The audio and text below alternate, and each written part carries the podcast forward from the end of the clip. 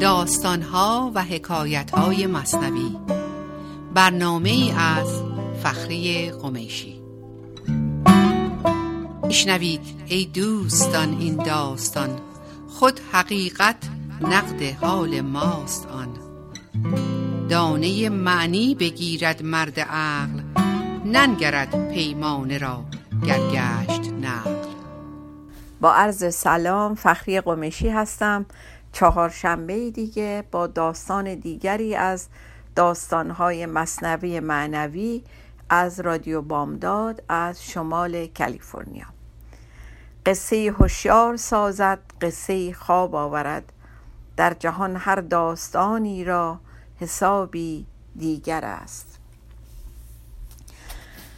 داستانی که برای امروزمون در نظر گرفتم داستان پیر چنگی هست. از دفتر اول از بیت 1913 میگن در زمان خلیفه دوم عمر نوازنده بود بسیار خوش آواز و بسیار چنگ نواز ماهر. اونقدر زیبا می‌خوند و زیبا چنگ می‌زد که هیچ محفل و گرد همایی نبود که این پیر چنگی که اون زمان جوان بود جزوی از اون محفل نباشه. مجلس و جمع از دمش آراستی و از نوای او قیامت خواستی. مهمونی ها از نوای ساز و آواز او بسیار آراسته می‌شد و قیامتی به پا می کرد به هر حال مثل همه ما انسان ها روزگار جوانیش زیاد طول نکشید و برف پیری رو سرش نشست و بر صدای خوشش اثر گذاشت. چون برآمد روزگار و پیر شد باز جانش از عجز پشگیر شد. به هر حال وقتی که روزگار جوانیش سر اومد و پیر شد. دیگه باز جانش داره اینجا تشبیه می‌کنه مولانا که جان ما در جوانی مثل یک بازه که قادر بره رو شکار بکنه و وقتی که پیر میشیم و فرتوت میشیم توانمون در حد شکار یک پشه میشه. به هر حال دیگه کسی مشتاق شنیدن صداش و آوازش نبود و رفته رفته زندگیش به سختی و اسرت افتاد. توی این روزهای سخت بود که رو به خدا کرد و گفت عمر و مهلتم دادی بسی لطف ها کردی خدایا با خسی. گفت من در درگاه تو مثل یک خس بودم مثل یک کاه بی مقدار بودم ولی تو به هم خیلی لطف کردی و عمر طولانی به هم دادی. معصیت ورزیدم هفتاد سال. باز نگرفتی ز من روزی نوال. میگه هفتاد سال به هم عمر دادی عمر طولانی بود و به هیچ وجه از من روزی تو دریغ نکردی. نوال و توشه و روزی ما همچنان رسوندی به هم ولی الان دیگه هیچ کس حاضر نیستش که صدامو بشنوه و به من هیچ بهایی پرداخت بکنه برای این روزگاری که کار نمی‌تونم بکنم و سازم صداش خوش نیست و آوازم صداش خوش نیست. به هر حال در همین صحبت ها با پروردگار بود که تصمیم گرفت بره به یک گورستان متروکه در مدینه و اونجا بشینه که هیچ کس صدای سازش رو نشنوه و به دل سیر گریه کنه و بخونه و بزنه. همین کار رو کرد و رفت به اون گورستان متروک سر یه قبری نشست و شروع کرد. گفت خدایا حالا که کسی صدای منو دوست نداره من فقط برا خود خودت می‌زنم و می‌خونم. شروع کرد با سوز و ساز فراوون هی نواخت و خوند هی زد و خوند هی زد و خوند. اونقدر که خسته شد و بیحال شد و سرشو گذاشت روی سازش روی همون قبر و به خواب رفت از شدت گریه و خستگی. در همین زمان در شهر خلیفه عمر دچار یک خواب ناگهانی شد. احساس کرد که بسیار بی خوابش میاد و تعجب کرد که این جزو روال زندگی روزمره من نیست. این چه خواب بی موقعیه. ولی به هر حال قبل از که بتونه خودداری کنه به خواب رفت. به محض اینکه به خواب رفت در خواب یک خواب بسیار مهم دید و یک پیغامی از توی اون خواب گرفت. خواب دید که خداوند بهش میفرماید که بلند شو بنده محترمی در گورستان داریم ما و 700 دینار از بیت المال بردار و ببر به اون بنده خاص ما بده.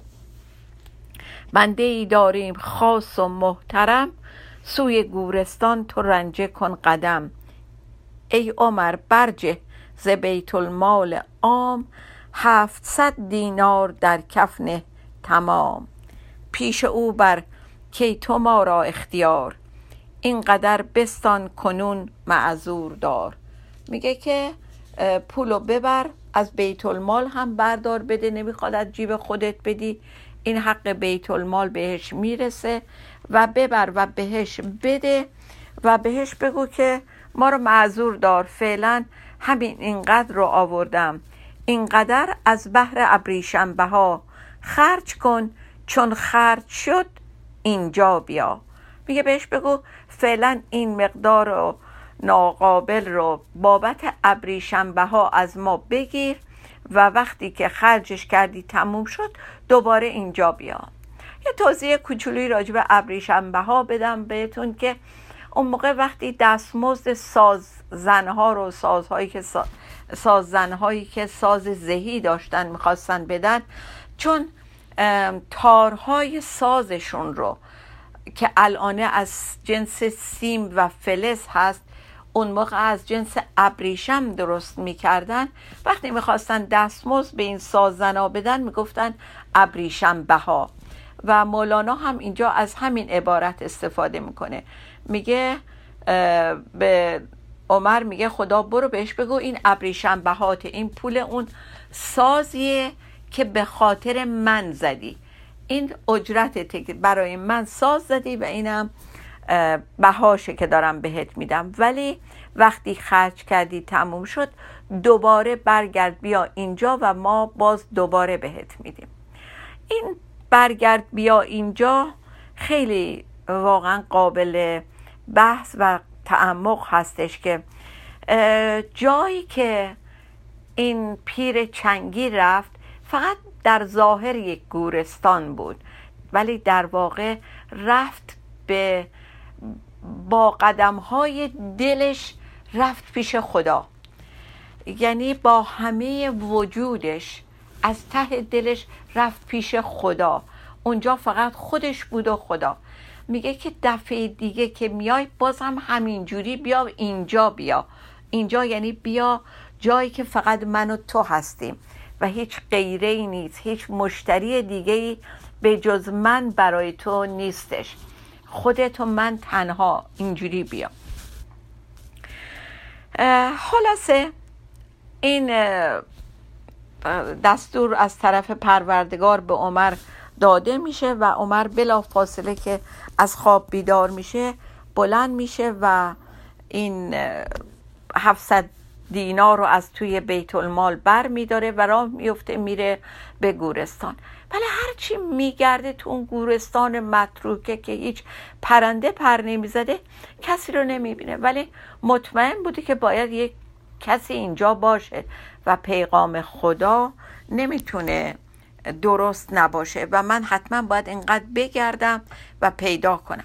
به هر حال یک بار دو بار و سه بار تمام گوشه و کنار این گورستان متروک رو میگرده تا اینکه می‌بینه بله یک موجود خیلی فرتوت و نحیفی یه جا مچاله شده روی یک سازی سرش رو گذاشته و به خواب رفته.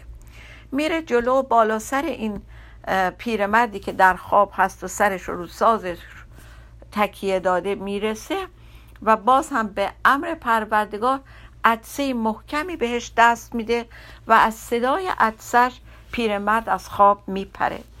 وقتی از خواب میپره دیدن یک همچین کسی رو بالا سرش با این یال و کوپال و اینا به وحشت میندازتش. همون لحظه تو دلش به خدا رو می‌کنه و میگه خدایا من بهت گفتم به دادم برس یه نوایی برام دوباره بفرست. تو محتسب فرستادی بالا سرم که منو دستگیر بکنه. میگه گفت در باطن خدایا از تو داد. محتسب بر پیرکی چنگی فتاد. میگه که از دست خودت به خودت شکایت می‌کنم داد و فقان می‌کنم. آخه من پیر فرتود چی بودم که یک پاسبان فرستادی برا دستگیر کردن من؟ خب فکر کنم تا اینجا رو داشته باشیم با هم بریم یه آهنگی گوش کنیم و برگردیم برای بقیه داستان. با ما باشید.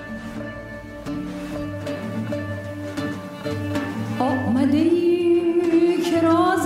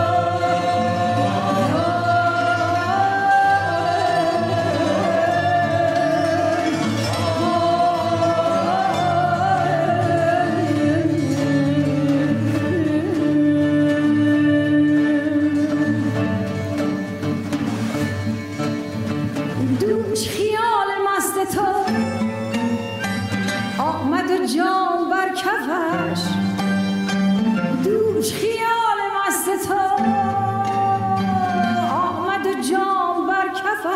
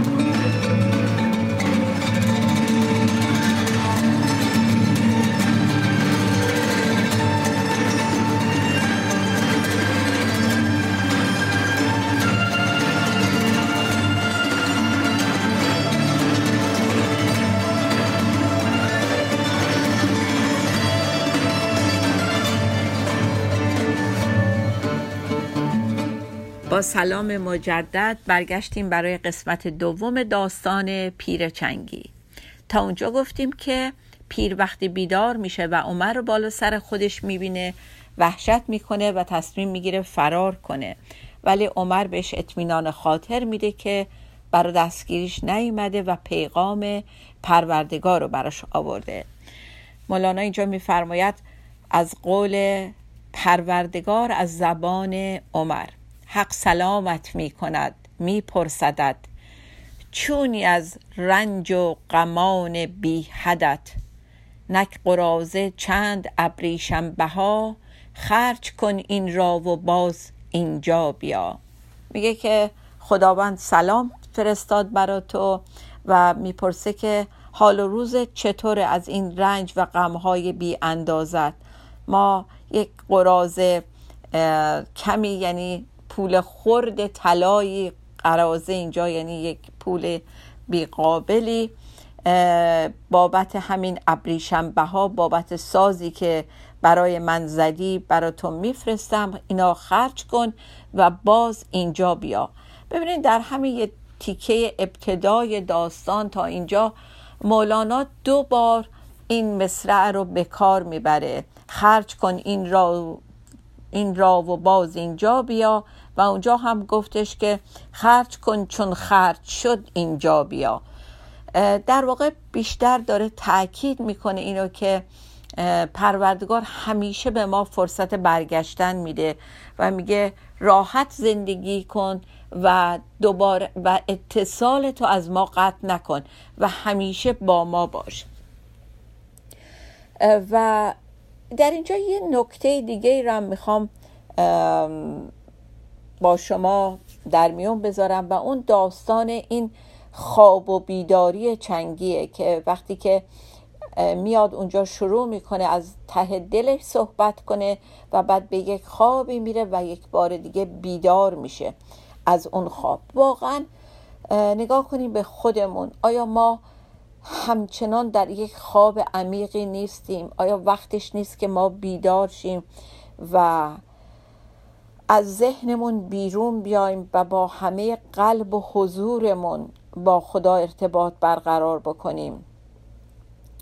و وقتی که دردمون رو اون دل صاف شدهمون رو نبریم پیش خدا و باهاش یکی نشیم نمی‌تونیم اون رو که احتیاج داریم ازش بگیریم. اون آرامش و اون روانی قلب رو نمی‌تونیم ازش بگیریم. و اینجا مولانا در واقع داره به ما اشاره می‌کنه که تا نگریت طفل کی نوشد لبن. تا ما درخواست نکنیم در نمی‌گیریم به دست نمیاریمش و باز یه جور دیگه پروردگار یاد ما میندازه که تا درد نداشته باشی سراغ حکیم نمیری.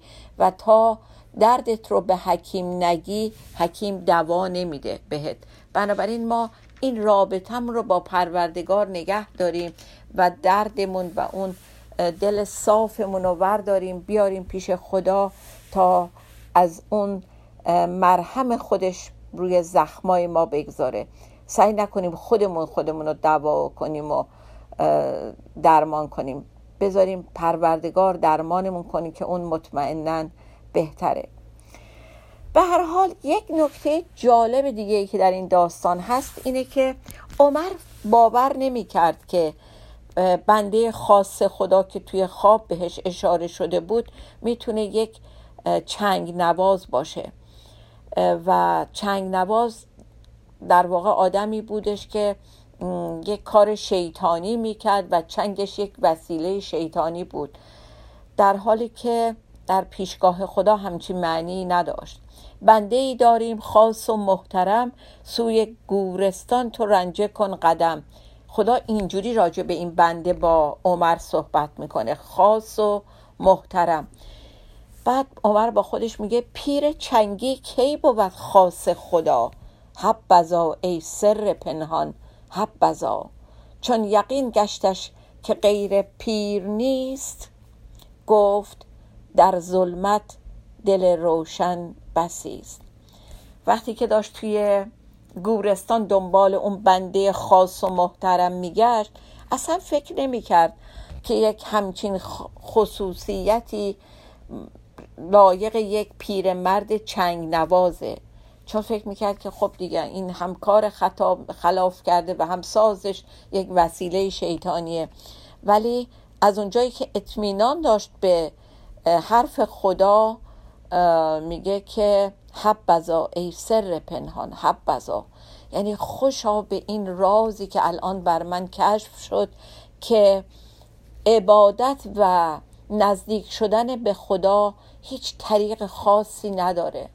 و دید که یک ساز نواز یک چنگ نواز وقتی با خلوص نیت به, پر به درگاه پروردگار میره چقدر مقرب میشه که برای به جا آوردن درخواستش عمر رو به خواب می‌بره پیغام رو بهش میده بیدار میشه و معمور میشه که بیاد این کار رو بکنه. چون یقین گشتش که غیر پیر نیست گفت در ظلمت دل روشن بسی است. وقتی که تو اون تاریکی ها بالاخره همین یک نفر رو پیدا کرد و مطمئن شد که این پیر کسی به جز همون بنده خاص و محترم نیست. گفت چه قافل بودم که در ظلمت دلهای روشن بسیار زیاده. ظاهر این پیرمرد در تاریکی بود. یعنی به نظر می اومد که بنده ای نیست که در راه خدا هست و نورانیه و این چیزا نبود. ولی ثابت شد بهش که در ظلمت دلهای روشن بسیار زیاده و این خودش واقعا برای عمر درس عبرتی بود اون روز.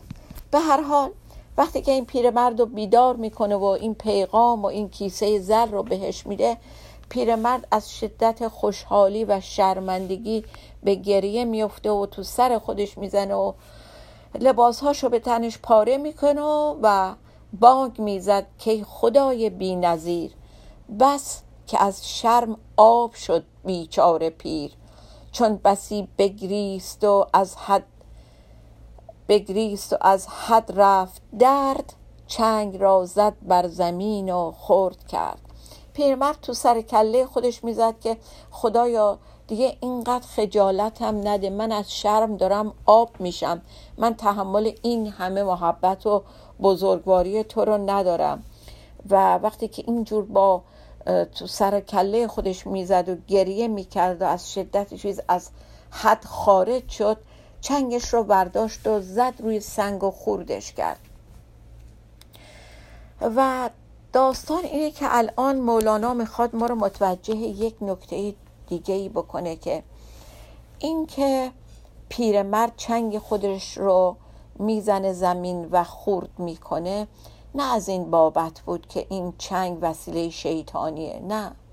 اونجا پیرمرد بهش ثابت میشه که اگر این چنگم رو اگر این ساز زدنم رو اگر این نوا و آوازم رو از اول در راه خدا صرف کرده بودم حالا به این روز اسرت و بدبختی و درد نمی افتادم و خدا هم بهش نشون میده که هیچ وقت دیر نیست.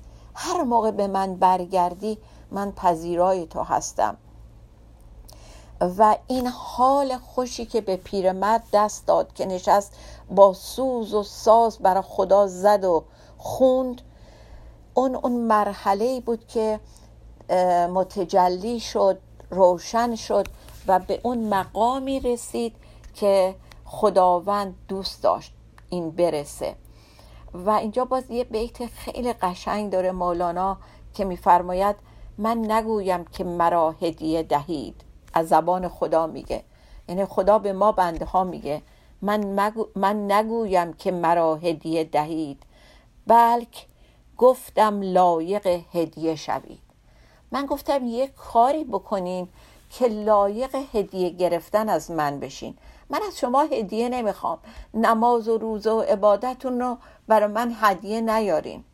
من از شما یه دل صاف می‌خوام. اون دلی که شما رو قابل بکنی که حالا من بهتون هدیه بدم. هدیه خدا به ما چیه؟ آرامشه. بی نیازیه اون دل خوشه اون شادی بی دلیله اینا هدیه های خداست برا ما. موقعی به ما میده که ما کاری بکنیم که لایق این هدیه گرفتن بشیم. من نگویم که مرا هدیه دهید بلک گفتم لایق هدیه شوید.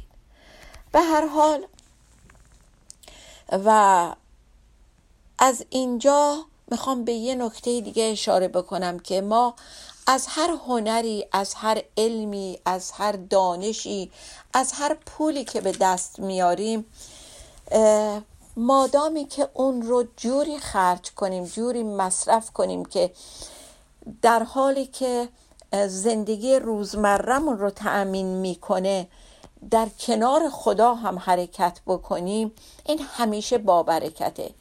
علم چون بر دل زند یاری شود. علم چون بر تن زند باری شود.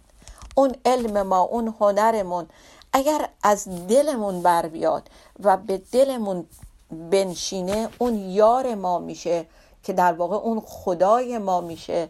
یار ما اینجا خداست. ولی اگر برای کسب شهرت و ثروت و نمی‌دونم منیت و برتری طلبی باشه اینها وقت میشه باری رو دوشمون که انشالله که بارمون رو سبک بکنیم. و نوع عبادتمون رو جوری بکنیم که خدا دوست داره. آتشی از عشق در جان برفروز سر به سر فکر و عبارت را بسوز. دنبال هیچ راه و روش و عبارت و نطقی نباشیم. مثل موسی اونجوری عبادت بکنیم تا هدیهمون قابل گرفتن میشه از خدا. یعنی به اون مقامی برسیم که خدا می‌خواد برسیم و بهمون هدیه بده. خیلی خوب تموم می‌کنم. داستان امروز رو انشاءالله که خوشتون اومده باشه و مثل همیشه یادمون باشه که تسلیم یعنی پذیرش اتفاق این لحظه قبل از قضاوت و مقاومت و بدون قید شرط و اتفاقات برای خوشبخت کردن یا بدبخت کردن ما نمیافتند اتفاقات برای بیدار شدن ما میافتند. شاد و بی توقع بمانیم. خدا نگهدار. ما را به جز خیالت فکری دیگر نباشد. ما را به جز خیالت فکری دیگر نباشد.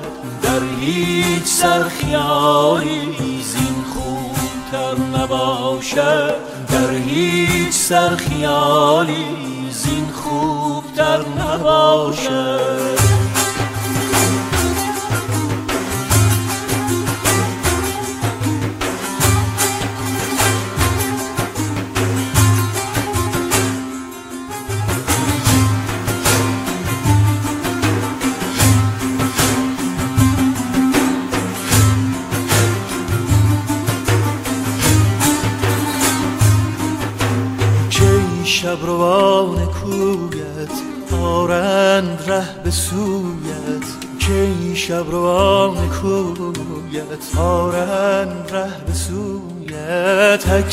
تکسیز شمع رویت تکسیز شمع رویت. آرا بر نباشد اکسیز شمع رویت. آرا بر نباشد ما را به جز خیالت.